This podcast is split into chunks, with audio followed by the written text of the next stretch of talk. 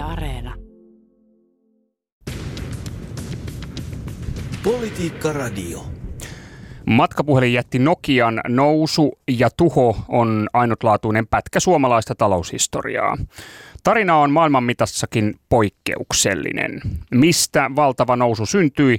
Miten niin nopea romahdus oli mahdollinen? Tätä ei moni edelleenkään ymmärrä. Tänään meillä on vieraana mies, joka näki suuren nousun. Tämä on Politiikka Radio, minä olen Tapio Pajunen.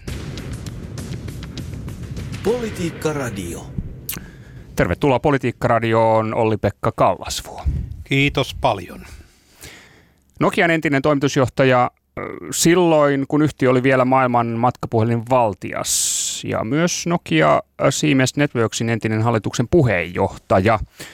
Siis mies, joka näki suuren nousun, näin voisi sanoa. Siis sinulta on oli Pekka juuri ilmestynyt muistelmateos, toimittaja Juhana Rossin kirjoittama kirja Puhelin soi öisin, joka valottaa hyvin monipuolisesti elämää ei ainoastaan tuota, yritysmaailman huipulla, vaan, vaan piirtää lopulta aika pitkän ö, kaaren moninaisia muutoksia yhteiskunnassa ja maailmassa, joita kaikkia ei välttämättä tule ajatelleeksi, vaikka ne isoja muutoksia ovatkin. Ja tota, tämä tarina alkaa jostakin 1970-luvun tietämiltä ja jatkuu 2010-luvulle. Ja tähän pätkään mahtuu kansallisia ja globaaleja muutoksia bisneksessä, politiikassa, työelämässä, yhteiskunnassa, alkaen koko lailla koko talousjärjestelmän muuttumisesta, koko lailla tyystin. Näin on ja kyllä se on huippu kiinnostavaa ajatella ja muistella sitä, että kuinka suuri muutos todellakin on tapahtunut 70-luvulta, mutta myös 80- ja 90-luvulta ja erityisesti sanoisin 80-luvulta, jolloin ainakin bisneselämä, joka minulle on tutuinta elämää monella tavalla, oli hyvin, hyvin erilaista kuin se on tänä päivänä. Se kontrasti siihen aikaan on ihan valtava. Ja tässä muistelmia, en itse asiassa haluaisi näitä muistelmiksi kutsua enemmänkin oppeja ja tarinoita – mutta jos nyt käytetään sitä muistelmasanaa, niin tämä muistelmia tehdessäni jälleen niin havaitsin tämän hyvin voimakkaasti ja jäin sitä monta kertaa pohdiskelemaan. Tota, miten sä kuvaat tätä, jos ajatellaan äh, ihan tätä, sanotaan nyt näin, että, että bisneselämän, talouselämän muutosta? No 80-luvulla Suomi oli vielä, mitä tulee bisneselämään, ihan suljettu talous, lainausmerkeissä suljettu – Yhtiöt olivat suuria Suomessa, ne eivät juuri olleet kansainvälistyneet ja kasvu hankittiin sitten laajentamalla toimialaa omalla kotimarkkinalla eli, eli Suomessa ja syntyi tämmöisiä konglomeraatteja. Venäjän kauppa tai Neuvostoliiton kauppa siihen aikaan tietenkin toi, toi lisää, mutta kyllä se oli hyvin, hyvin kotimarkkina vetoista. Valuuttasäännöstely – oli voimassa, jos yritys halusi tehdä pienenkin yrityskaupan ulkomailta. Siihen vaadittiin Suomen pankin lupa, joka sitten harkitsi, että voidaanko tämä rahasumma siirtää. Ja jos ei sitä voitu siirtää, niin tietenkään lupaa kauppaan ei tullut. Osakeyhtiöiden omistus oli rajoitettu. Tämä, tämä loppui vasta 90-luvulla siten, että ulkomaalaiset saattu omistaa vain 20 prosenttia pörssissä noteerattujen yhtiöiden osakkeista ja niin edespäin ja niin edespäin. Ja totta kai kaupankäyntitavat ja bisnestavat ja kulttuuri oli hyvin erilaisia kuin tänä päivänä. Ja näitä juttuja ja tarinoita tuossa kirjassani sitten yritän tuoda esiin – sekä pohdiskelun että tarinoiden kautta. Mm. Tota, joo, todella suljettu ja säännelty ympäristö, talous Suomessa 70-80-luvulla. Tämä oli tota, tässä oli hyviäkin puolia. Tämä siis takas tavallaan bisnestoiminnan kannattavuuden aika helposti monillakin aloilla, eikö vain? Aivan ehdottomasti, että suljettu talous, voidaan sanoa, että yritysjohdolla on aika mukavaa riittää aikaa metsästysharrastuksiin ja Lapinmajoille ja niin edespäin. Ja tämä kaikki sitten vähitellen alkoi muuttua 90-luvulla tultaessa ja, ja voidaan sanoa, että yritysjohto joutui ihan oikeasti töihin ja erittäin kovaan paineeseen. Kyllä se tämän kaiken näin tässä urallani. Et voi sanoa, että 80-luvulla johtaja oli johtaja ja hän johti ja nuoret miehet ja naiset sitten teki kaiken työn.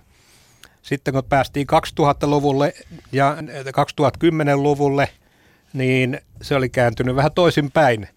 Nuoret puhuu vapaa-ajan ja työn tasapainosta.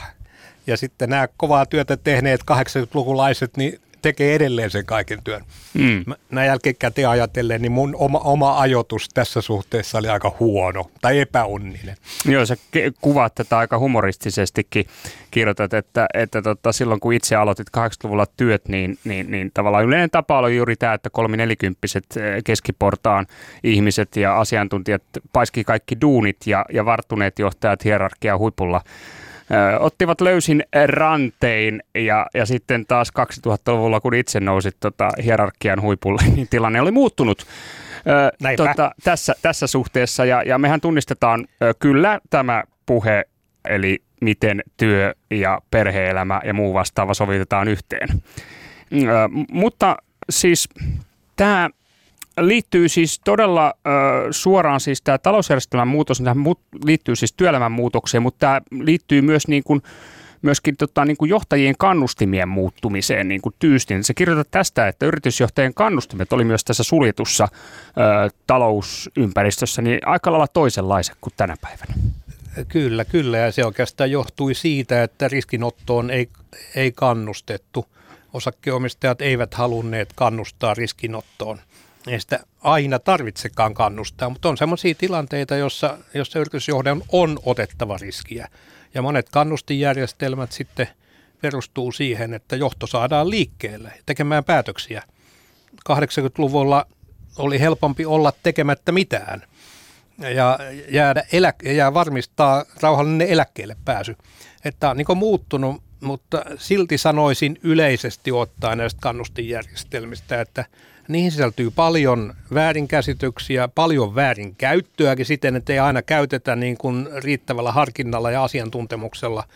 Ja se on niin vaikea asia, mutta tässä on todella tapahtunut se muutos 80-luvulla vähitellen.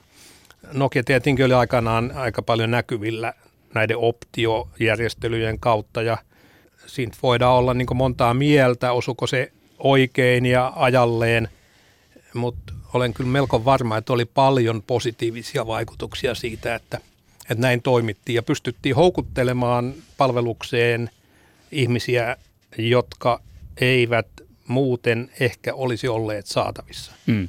No mitä sä ajattelet tästä, tunnistat tämän kriittisen keskustelun, mitä käydään yritysjohtajien palkkioista. Erityisesti 2000-luvulla on käyty aika paljonkin tätä keskustelua ja, ja yritysjohtajien palkkakehityshän on ollut erittäin, no miten se sanoisi, suotuisaa verrattuna moniin muihin. Niin mitä sä ajattelet tästä? Niin kuin sanoin, ja asia on moniselkoinen, dynaaminen ja vaikea, mutta haluaisin ja ymmärrän hyvinkin kriittisiäkin äänenpainoja. Samalla toisin esiin sen seikan, että yritykset joutuvat halutessaan heille sopivaa työvoimaa ja heille sopivia johtajia, ei vain kilpailemaan muiden yritysten kanssa, vaan yrittäjyyden kanssa. Monet nuoret haluavat yrittäjäksi, haluavat sen mahdollisuuden vaurastua – ja eivät itse asiassa ole kiinnostuneita tämmöisestä suuren teollisuus- tai vastaava yrityksen tarjoavasta turvasta, vaan pikemminkin haluavat koittaa omia siipiään ja nähdä ihan toisenlaisen vaurastumismahdollisuuden joissain tapauksissa kuin ison yhtiön palveluksessa. Ja sanoisin, että isoilla yhtiöillä on suurempi ja suurempi vaikeus houkutella lahjakasta työvoimaa nykypäivänä siitä johtuen, että tämä yrittäjyys vetoaa niin moneen nuoreen ihmiseen tänä päivänä. Mm. Mistä ajattelet, että se johtuu, että se vetoaa? Ehkä se johtuu siitä, että voisi jopa sanoa, että yrittämistä on tullut suosittua. On hyvin paljon tämmöisiä pelialalta esimerkiksi tällaisia esimerkkejä, joissa on valtavia menestyksiä tehty.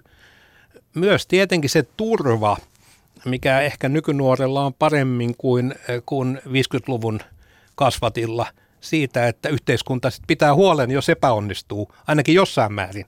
Siis tämmöinen turvaverkko saa ihmiset ehkä sitten myös uskaltautumaan yrittäjäksi sen sijaan, että mentäisiin vakituiseen palkkatyöhön 23-vuotiaana, niin kuin minä menin, ja sitten se jatkuukin hyvin tauotta, jotain lomiakin jäi pitämättä, niin sitten aina, aina 60 ikävuoteen asti. Hmm. Totta, mitä ajattelet siis, tässä on sekin aspekti, että isoissa korporaatioissa niissä on aina oma, oma korporaatiopolitiikkansa ja siellä joutuu luovimaan keskellä tavallaan isompaa yhteisöä. Toisaalta yrittäjä on, on yksityinen individuaali, joka voi toimia niin sanotusti enemmän omin päin. Näin, ehdottomasti se on näin ja on paljon sellaisia luonteita ja, ja persoonallisuuksia, joille se yrittäminen sopii todella paljon paremmin ja useinhan on niin, että monet menestyksekkäät yrittäjät, jotka on luoneet tyhjästä – jonkinlaisen menestyksen tai jopa ison menestyksen, niin monethan heistä ovat aika särmikkäitä henkilöitä. Ja se on sitten auttanut heitä pääsemään tavoitteisiinsa. Mm, joo, ja tota, isossa organisaatiossa särmä ei välttämättä aina ole se valtti ja tapa päästä eteenpäin. Näin, näin se ehdottomasti on, että tässä on kaksi puolta tässä asiassa, mutta jos vähän yleistetään, niin näin voidaan kyllä sanoa. Joo, no mitä tota vielä sen verran, että, että todellakin siis tavallaan 80-luvun suljetun talouden maailmassa niin yritysjohtajien palkkiojärjestelmähän oli sen kaltainen, että oli paljon tällaisia luontaisetuuksia. Niin toimiko se siinä maailmassa mielestäsi tarkoituksenmukaisella tavalla? Niin on luontaisetuja. Rahapalkka oli pienempi. Palkka oli pienempi. Siihen ei sisältynyt muuttuvaa osuutta, osuutta eli, eli tämmöisiä kannustimia – mutta luotaisetuja kyllä. Auton kuljettaja, Lapinmaja ja paljon vapaa-aikaa. Ja niin kuin jo tuossa sanoinkin, niin tämä helposti sai johtajat seiftaamaan, eli toisin sanoen välttelemään päätöksentekoa.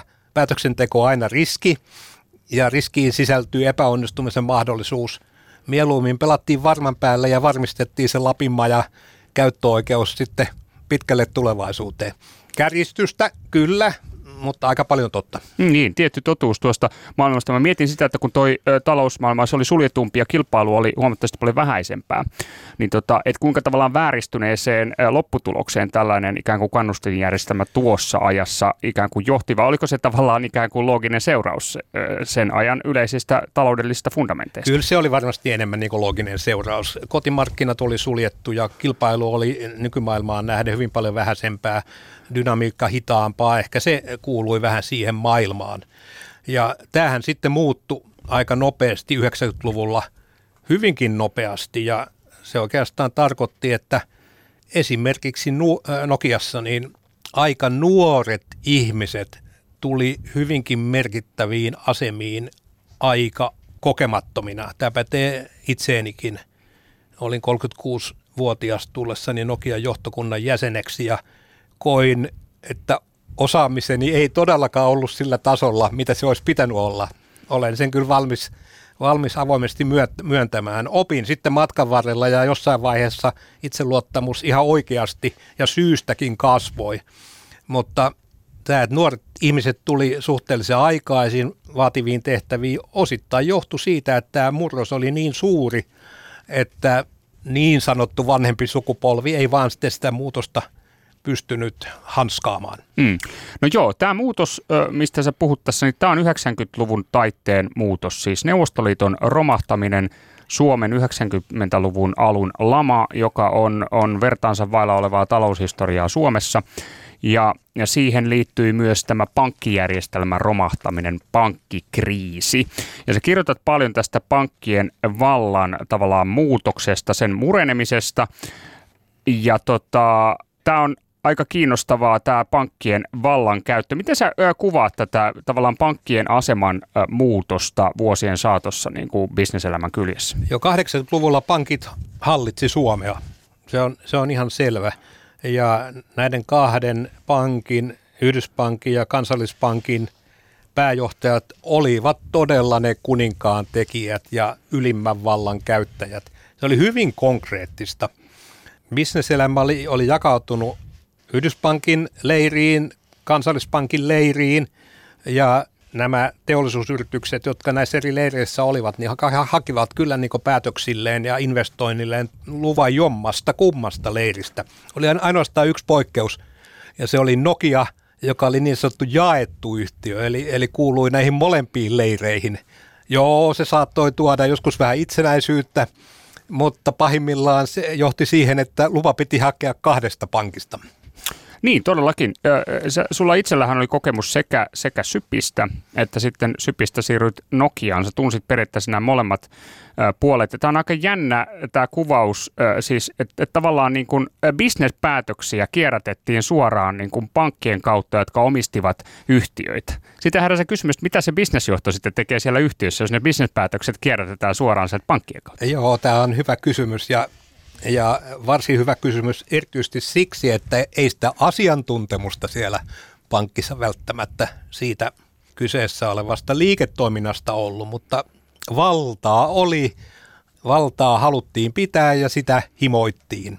Mm. Kyllä se oli sellaista valtapeliä se, se 80-luku, mutta sitten täytyy sanoa, että tämä muuttui totaalisesti hyvin nopeasti 90-luvulla tämän suuren laman kautta pankit seisoivat savialoilla ja osa katosi, osa ei, mutta nekin, jotka säilyivät, säilyivät heikentyneinä.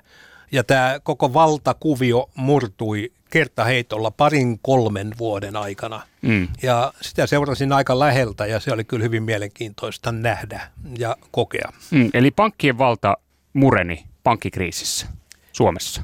Kyllä. Kyllä se, kyllä se niin on verrattuna parin kolmen vuoden aikana hyvin konkreettisesti. Mihin se valta siirtyi? No valta kyllä sitten siirtyi paljon luonnollisemmin osakkeomistajille laajemmin, laajasti ottaen. Ei rahoittajille, vaan osakkeomistajille ja, ihan, ja yhtiöiden hallituksille tietenkin. Yhtiöiden hallitukset eivät olleet pankkien ja vakuutusyhtiöiden osalta miehittämiä, vaan enemmän ja enemmän valitti ihmisiä heidän osaamisensa ja, ja integriteettinsä kautta. En sano, etteikö pankkien nimittämilläkin johtaj- eh, hallituksen jäsenillä olisi ollut integriteettiä, mutta heidän taustansa oli toinen. Ja sitä kautta mielestäni siirryttiin hyvinkin terveeseen, normaaliin, hyvän governanssin malliin, joka on kestänyt ja kehittynyt näihin päiviin asti ja varmaan kehittyy tästä eteenpäinkin. Onko tämä tota, muutos, tämä on kiinnostavaa, niin, niin onko tämä kuinka tavallaan Suomi-spesifi muutos vai, vai puhutaanko me tässä samalla nyt niin kuin globaalista muutoksesta? No me puhutaan Suomi-spesifisestä sikäli äh, siinä määrin tai si, siinä suhteessa kuin mitä tuli pankkien vallankäyttöön. Tämä oli hyvin Suomi-spesifinen, joskin myös Ruotsissa, niin kuin tiedetään, on tämmöisiä teollisuussfäärejä, jotka itse asiassa vielä tänä päivänäkin on, on osittain siinä asemassa – kuin, kuin suomalaiset pankit 80-luvulla. Voidaan puhua Wallenbergien sfääristä ja niin eteenpäin. Mut, eh, mutta tämä governance-kehitys laajemmin ottaen niin on kyllä kansainvälinen ilmiö ja hallituksien rooli ja vastuu ja aktiivisuus ja ajankäyttö on lisääntynyt valtavasti ja tänä päivänä yhtiöiden hallitukset on kyllä erittäin vaativia, paljon aikaa vieviä vastuullisia paikkoja. Ja tämä muutos on muutos, joka tuntuu niin jatkuvan edelleen. Ja hallituksien rooli yhtiöissä johdon valvojana ja tukevana, tukijana niin on, on kasvanut huomattavasti, jopa niin pitkälle, että joskus voi kysyä, että menevätkö yhtiön johdon ja hallituksen jäsenten roolit sekaisin, kun hallitukset ovat niin aktiivisesti dynaamisesti ja iteratiivisesti paljon tekemisessä johdon hoitamien ja vastuulla olevien asioiden kanssa. Et tässä on paljon hyvää, hallitukset ovat aktiivisia ja panevat paljon aikaa yhtiöihin, kantavat vastuuta, mutta siinä voi olla joskus se huono puoli, että roolit menevät sekaisin, johdon ja hallituksen jäsenten roolit – hallituksen tehtävään yrityksessä on valvoa johtoa ja jos hallitus on liian aktiivinen ja puuttuu päivittäiseen johtamiseen, niin saattaa käydä niin, että valvojasta tulee valvottava mm. ja ei löydykään sit sitä valvovaa instanssia. Mm. Tässä on sekä hyvää että huonoa, mutta tilanne on yrityksessä kyllä hyvin dynaaminen mm. tässä suhteessa. Niin sä puhut nyt tästä tavallaan tämän päivän haasteesta. Mä puhun tämän päivän haasteesta tässä, kyllä. No miten sä näet sen suunnan? No tämä on tietysti yrityskohtaista, se on selvä. Riippuu myös hallituksien puheenjohtajista hyvin paljon, että miten he määrittelevät nämä roolit. Puhuin hieman yleistään, yleisellä tasolla – mutta on vaikea niin kuvitella sellaista tilannetta, että, että, että hallitukset lähtisivät niin yrityksissä vetäytymään ja, ja kaventamaan sitä rooliaan. Mutta samalla toistan sen, mitä sanoin, että se ei pitäisi nyt mennä liian pitkälle tämän roolin merkityksen kasvattamisessa. Mm. Dynaaminen tilanne, vaikea arvioida, että mitä suuntautuu jatkossa. Joo. Tota, sä tuossa aikaisemmin kuvasit sitä tavallaan sitä muutosta, että, että, että se tervehtyi tavallaan, että se järjestely, mikä 80-luvulla Suomessa oli vallallaan, niin ei ollut välttämättä bisneksen eikä talousjärjestelmän kannalta niin kuin terve ja, ja, ja sitten järjestelmä muuttui ja siirryttiin tavallaan tervehtyneempään tilanteeseen, mutta toisaalta 2000-luvulla on käyty paljon hyvinkin kriittistä keskustelua ylipäänsä tavallaan tämän globaalin järjestelmän kysymyksestä, että kuinka terveellä pohjalla talousjärjestelmä lepää. Meillä on ollut isoja shokkeja, muun muassa finanssikriisi yhden mainitekseni, niin, niin miten sä itse ajattelet tätä kysymystä tavallaan tämän koko talousjärjestelmän niin kuin muutoksesta? Millä pohjalla se lepää tällä hetkellä? Joo, tämä on yksi niitä suurimpia kysymyksiä, mitä nykyihminen ja nykyjärjestelmät joutuvat miettimään – ilmastonmuutos on tietysti se suurin, mutta kyllä tämä globalisaatio ja sen vaikutukset talouksiin on myös niin valtava haaste ja jotenkin tuntuu, että tässä suhteessa niin eh, tilanne on hyvin labiili. Kun näytti kymmenen vuotta sitten siltä, että maailman globalisaatiossa ja kehityksessä niin yhtenäiseen suuntaan kauppasotia ei syntyisi ja niin eteenpäin, niin näytti siltä, että kehitys on aika, aika myönteinen. Nyt on erilaisia poliittisia ja taloudellisia jännitteitä mielestäni huomattavasti enemmän kuin, kuin kymmenen vuotta sitten ja on niin hirveän paljon myös tämmöisiä protektionistisia äänenpainoja. Näitä on esimerkiksi USA ja Kiinan välillä erittäin paljon, jotka on johtaneet aikamoisiin toimenpiteisiin ja – jos itse katson tätä niin bisneshenkilön silmin, niin kyllä yrityksien toimintaympäristö vaikeutuu tämän globalisaation yskiessä. Itselläni on sellainen mielipide, että, että globaali rajaton maailma, jossa kauppaa käydään joustavasti eri leirien, maiden ja alueiden välillä, niin se on se, on se ihannetilanne. Ja erityisesti tällaiselle valtiolle ja taloudelle kuin Suomi, niin protektionismi ja kauppasodat eivät ole hyvä asia. Mm. Ollaanko me tekemässä tällaista mielestäni tällaista vähittäistä pientä paluuta tavallaan kohti tuota 80-luvun maailmaa? No, Jossain mielessä. Siltä semmoinen vaara mielestäni on, ja eihän tarvitse ottaa nyt ihan, ihan viime vuosien tapahtumista esiin kuin tämä Brexit – joka oli niin valtava, valtava muutos ja valtava negatiivinen askel mun mielestäni talouksien, ihmisten ja kansakuntien integroitumista vastaan.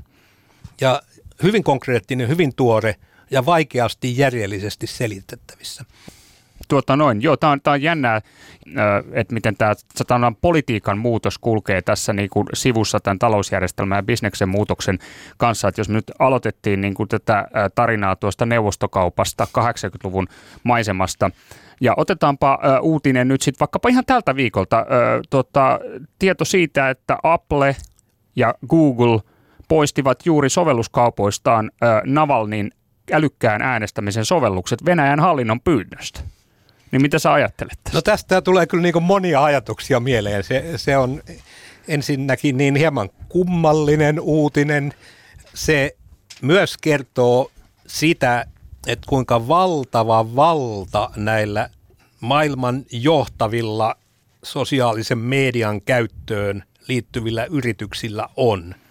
Siis se on aivan käsittämätöntä, että tässä tapauksessa Apple ja Google pystyvät hallitsemaan maailmaa sillä lailla, että jos he tekevät tällaisen ratkaisun, niin kuluttajilla oikeastaan ei ole vaihtoehtoa. Mm. Ja he pystyvät suorasti tai epäsuorasti niin johtamaan hyvin monta asiaa ja tätä pidän kovin negatiivisena kehityksenä.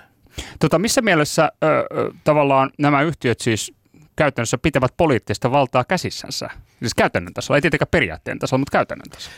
Niin, mä menisin kyllä niin pitkälle, että, että olisin samaa mieltä tämän sun tämän sun hypoteesisi kanssa, että se, on, se valta on niin suurta, että ei se voi olla va- vaikuttamatta myös niin poliittiseen elämään ja ratkaisuihin. Mm, ja tässä tapauksessa nyt tietysti Venäjän siis nykyinen varsin autoritaarinen hallinto on pakotettu reagoimaan näiden yhtiöiden toiminnan edessä.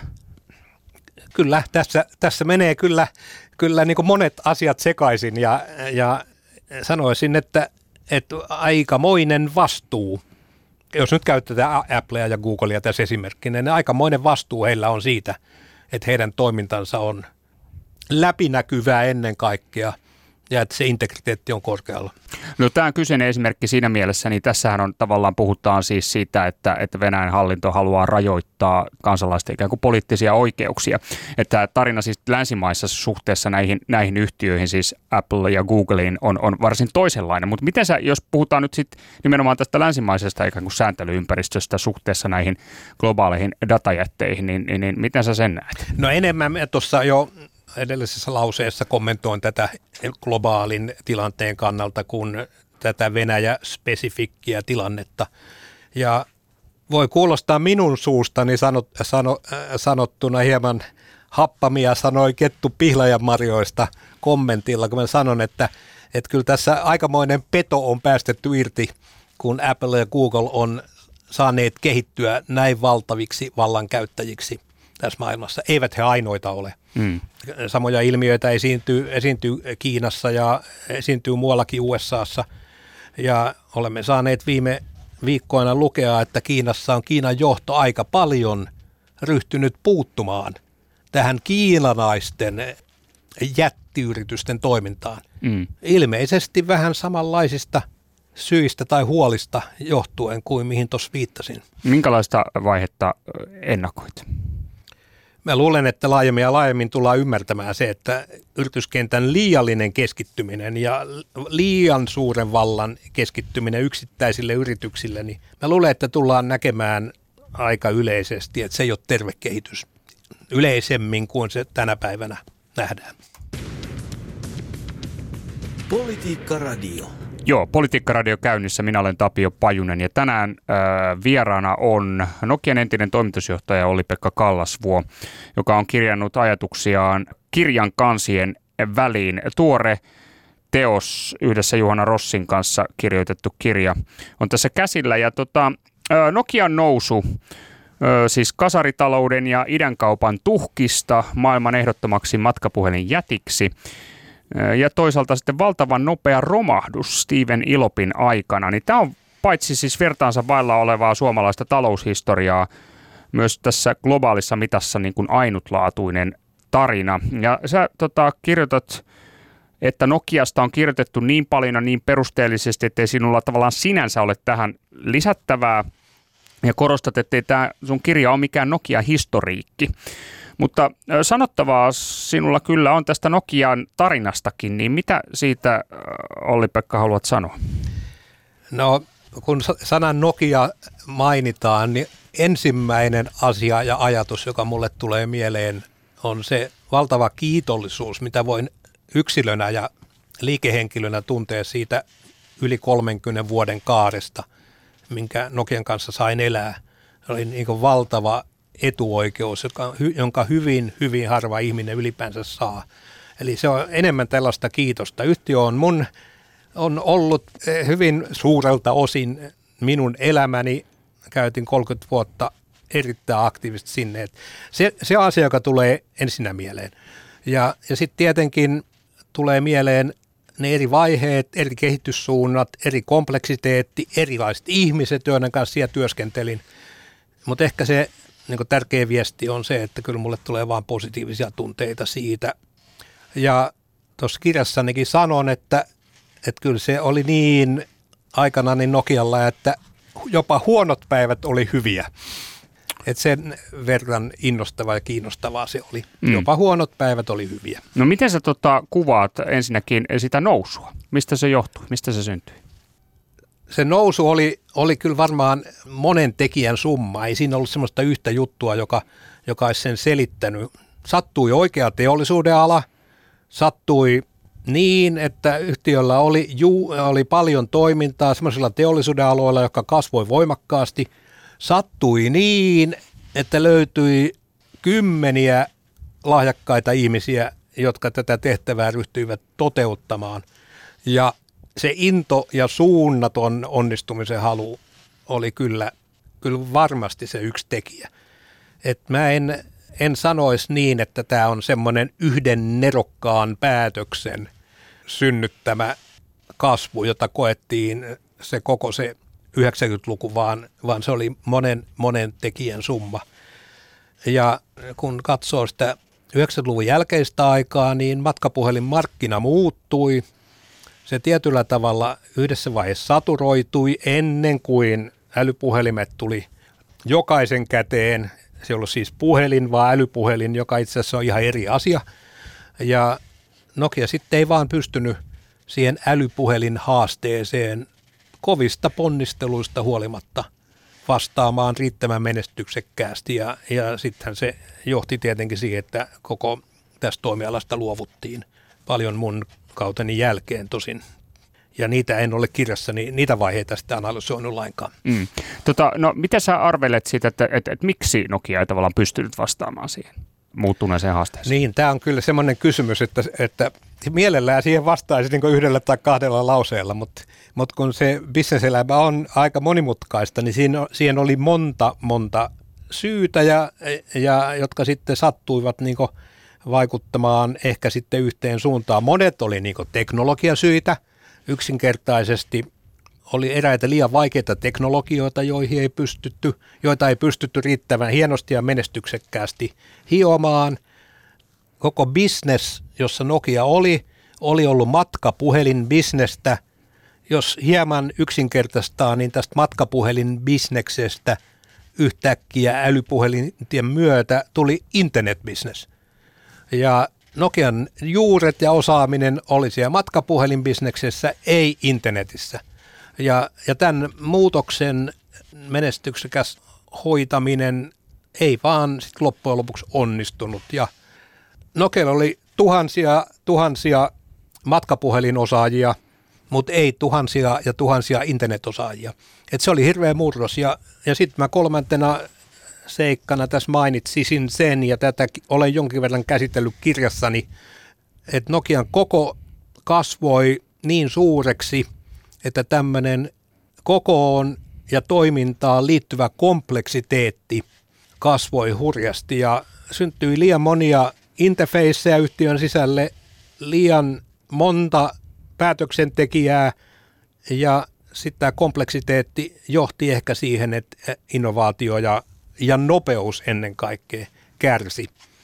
Hyvin vaikea asia käytännössä taklata – hyvin vaikea asia, mutta rehellisyyden nimissä niin se on kyllä tässä yhtenä syynä mainittava. Mm.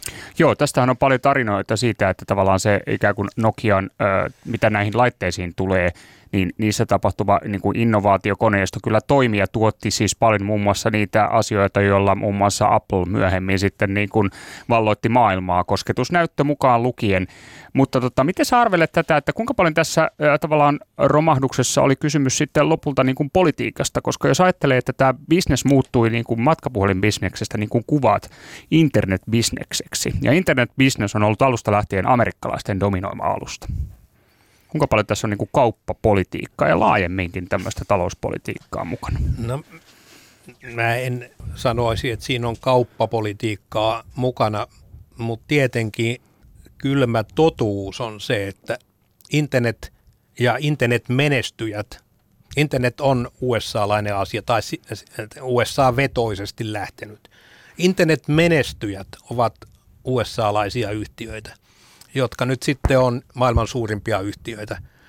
Google, Apple, Amazon, Microsoft, kaikki tulee niin siitä genrestä. Ja kyllä se USAn taloudellinen dominanssi, jota nyt Kiina hyvä vauhtia horjuttaa, mutta USAn taloudellinen dominanssi maailmantaloudessa, joka jatkui koko toisen maailmansodan jälkeen tai jälkeisen ajan, niin, niin kyllähän se on luonut USA-laisille liiketoiminnalle ja liikeyritykselle niin hyvän mahdollisuuden olla globaaleja voittajia.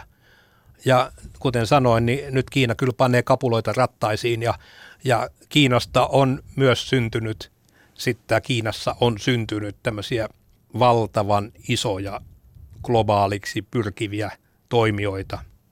Mainitaan nyt vaikka joku Alibaba esimerkiksi. Mm.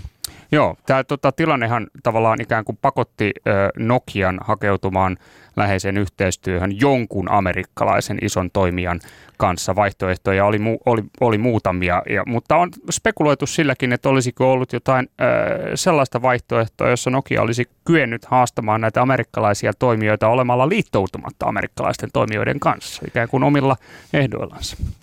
Tämä on kyllä semmoinen asia, johon, mä en, johon spekulaatioon mä en uskalla, enkä halua, halua lähteä. Ja se oikeastaan johtuu siitä, osittain siitä, että, että mä en luonteeltani ole jossittelija. Mä yritän katsoa eteenpäin ja tämmöinen jälkiviisaus ja jossittelu, niin se on vaan asia, johon mä en halua lähteä. Luonteeni vuoksi, enkä mä usko, että se olisi muutenkaan multa nyt viisasta alkaa arvioida, että mitä jos mm. ja niin edespäin sen verran kuitenkin tästä vielä, että, että kun tuota, annoit tavallaan ymmärtää, että, että kun se business muuttui, niin tavallaan Nokian edellytykset toimia siinä tavallaan poistuivat. Niin haluatko sanoa tästä vielä jotain? No mä sanoisin, että ei ne nyt varmaan ne edellytykset niin poistuneet, mutta vaikeuskerroin nousi merkittävästi johtuen siitä, että koko toiminnan luonne siirtyi matkapuhelimista internettiin. Vaikeuskerroin nousi ja nyt varmaan täytyy sitten sanoa, että vaikeuskerroin nousi, li, nousi liian paljon ja rima nousi liian korkealle. Ei sitä sitten pystytty ylittämään enää hirveistä ponnisteluista huolimatta. Hmm. No tota, tässä ollaan, tässä päivässä vuosi on 2021 ja Nokiahan ei ole kokenut konkurssia, vaan on, on tota verkkoyhtiö, ja toimii globaalisti edelleen, niin oli Pekka Kallasvuo, me ollaan puhuttu nyt tässä Nokian noususta ja myös siitä romahduksesta ollaan puhuttu talousjärjestelmän muutoksesta näiden vuosikymmenien aikana. Mutta miten sä näet nyt sitten nämä tämän ajan hedelmät Suomelle ja Suomen taloudelle sekä myös Nokialle tai uusille Nokioille? Joo, niin kuin tuossa aikaisemmin sanoin, niin Nokia on mun elämäni yhtiö ja se oli 30 vuotta ihan, oli itse siellä ja nyt on 10 vuotta seurannut katsomosta. Mutta ei se sitä poista sitä seikkaa, etteikö se olisi mun elämäni yhtiö ja mä hurraan katsomosta jokaiselle menestykselle, mitä näen.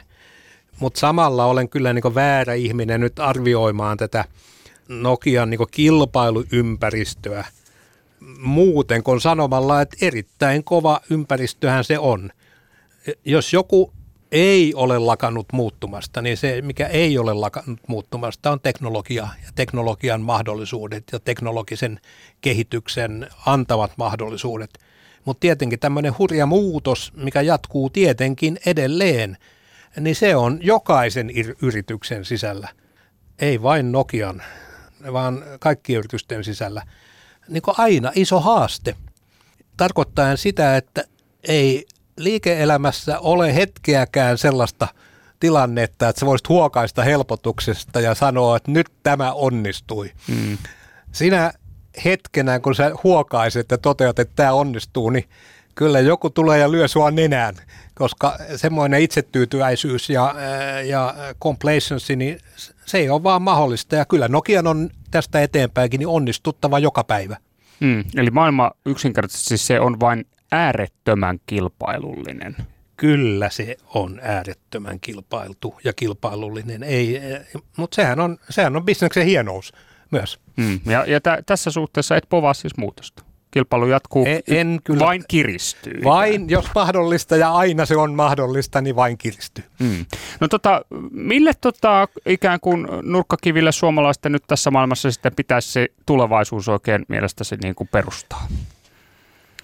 Kyllä suomalaisten pitäisi perustaa menestys niin avoimeen maailmaan. Se on mielestäni niin semmoinen valtakunnallinen ja maailmantaloudellinen ja maailman järjestelmään liittyvä perustotuus. Se auttaa Suomea.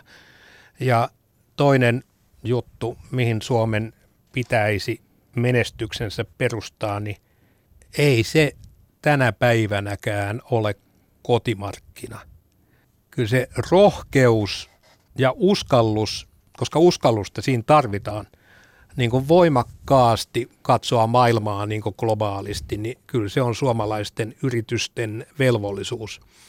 Ja mä uskon ihan oikeasti olematta niin kuin valtava asiantuntija tällä alueella, niin mä uskon, että nämä vihreät teknologiat ja Suomen osaaminen ja mahdollisuudet ensimmäisinä maina maailmassa suomalaiselle yritykselle siis tuoda niin vihreän teknologioiden ratkaisuja koko, globaalisti koko markkinalle, niin mä näen siinä on ihan hurja, hurja mahdollisuus. Tämä saattaa kuulostaa itsestäänselvyydeltä, mutta itse asiassa se ei ole sitä. Ja todella uskon tähän asiaan ja niissä vaatimattomissa hankkeissa, missä nyt itse olen mukana tänä päivänä, niin kyllä ne tällä alueella liikkuu. Olli-Pekka Kallasvuo, erittäin paljon kiitoksia vierailusta Politiikka-radiossa. Joo, paljon kiitoksia keskustelusta. Politiikka Radio.